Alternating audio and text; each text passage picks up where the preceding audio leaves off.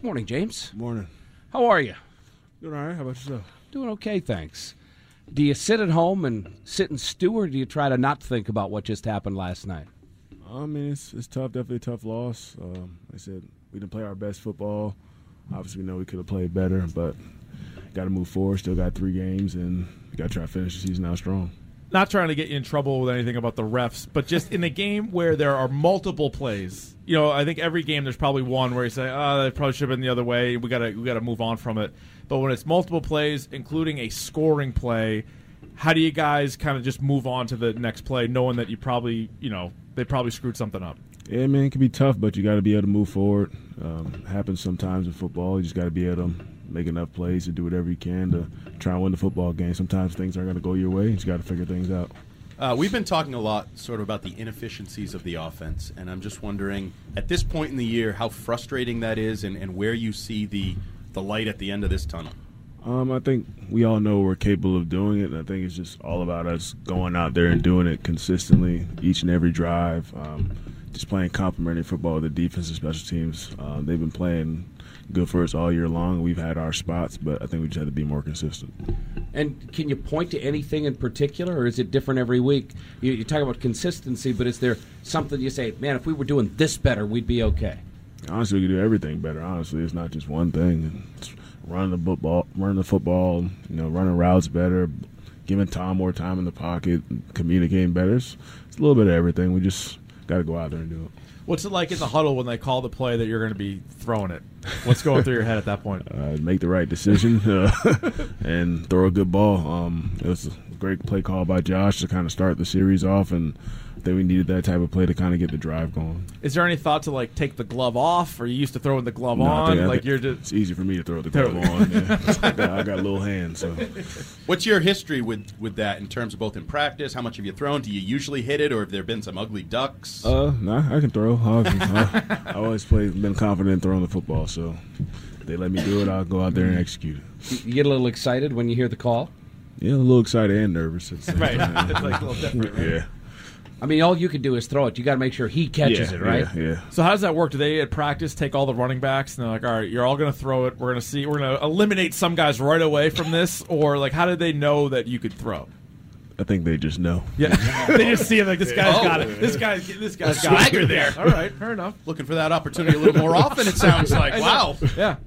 Uh, you, you talked about needing to execute more on the offense. Is is offense something that like it's contagious? Like, do you feel like if we can just get a drive or a few plays that we can start snowballing it? And and why haven't you been able to do that? I think it's starting off the drive well, good drive starters, and then you just consistently make good plays. Maybe get a chunk play here and there, and then you score. And then everybody has confidence. You come back out there, have a good another good drive starters. Just trying to do things well over and over and over again. And then we play good teams. You just have to be able to do that. One guy we haven't seen at all is Damien Harris. How's he looking practice week to week? Does he look like he could play in this league? He's working hard. Um, obviously, I mean it's not easy to be in the position he's in. I was in the same spot, pretty much the exact same spot as him my rookie year. You just gotta practice hard, hit the weights hard, stay in condition because you honestly never know with injuries, things of that nature. You never know if gonna, your number's going to get called. So he's been working hard, and like I said, if this opportunity ever presents itself this year, I know he'll be ready to go. Coming off the field at halftime, the crowd was booing you guys pretty good. Something that has not happened much throughout your entire career. What, what were you thinking when you heard that?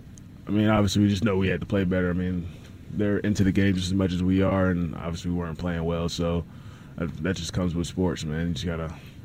The fans have their their way of of showing their emotions. Bill emphasized to us in his post-game press conference a couple times that he was proud of the fight, and I think he used the phrase that that fight to the finish will serve you well moving forward. But from my perspective, I almost assume you guys are going to fight to the finish. That that's been proven over the years. But do you believe in that? Any any moral victories, even though you didn't get the real victory? I think we know we all know no matter what the score is of the game, we have guys in the locker room who are going to compete whether we're down 21, up 21, down 7. I think everybody's going to fight and I said when you're playing in tough football games like that, sometimes I mean, some guys can get discouraged, but our team doesn't. We're going to keep fighting to do whatever we can to put ourselves in position to win the game. I thought everybody did the best they could to put our team in position to do that. Does that leadership start at the quarterback position? It's everywhere. Um, I think everybody in our locker room is is confident no matter what the score is. If we execute enough, we can put ourselves in position to win a football game. Everybody's kind of vocal on the sideline, trying to keep everybody you know, in the right mindset and knowing that one play could change the game. Defense can get a turnover or block punt like we had, and then boom, we're right back in it. So just got to be out there and confident at every moment.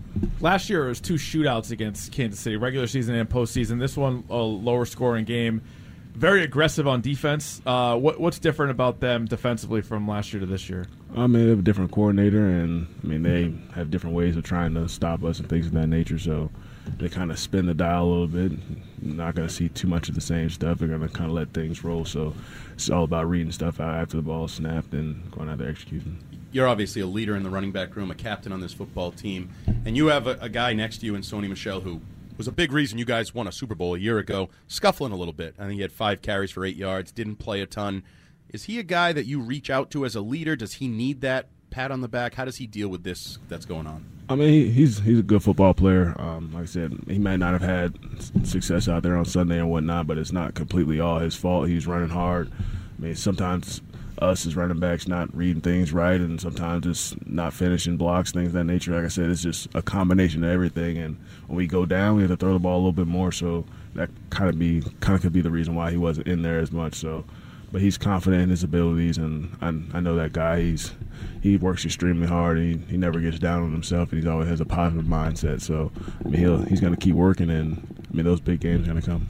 On the telecast yesterday, they showed a, a photo of Tom Brady paying off his bet and having to stand as part of the Ohio thing. Did you have a bet for the uh, Ohio State game this weekend? I did, I did, not. I did not. oh, lacking confidence? Mm, yeah, just I'm not a better. So. I'll tell you, halftime though, you yeah. guys look good. Yeah, just second half was a yeah, got away from yeah. a little bit. Played a dirty trick on them when yeah, they, they did. play the they, second they half. Yeah. It's tough.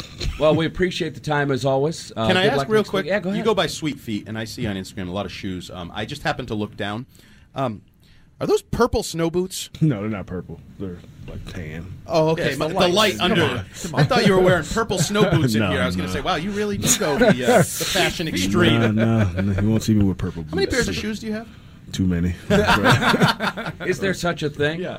as too many? no, James, thank you. We appreciate it. no problem.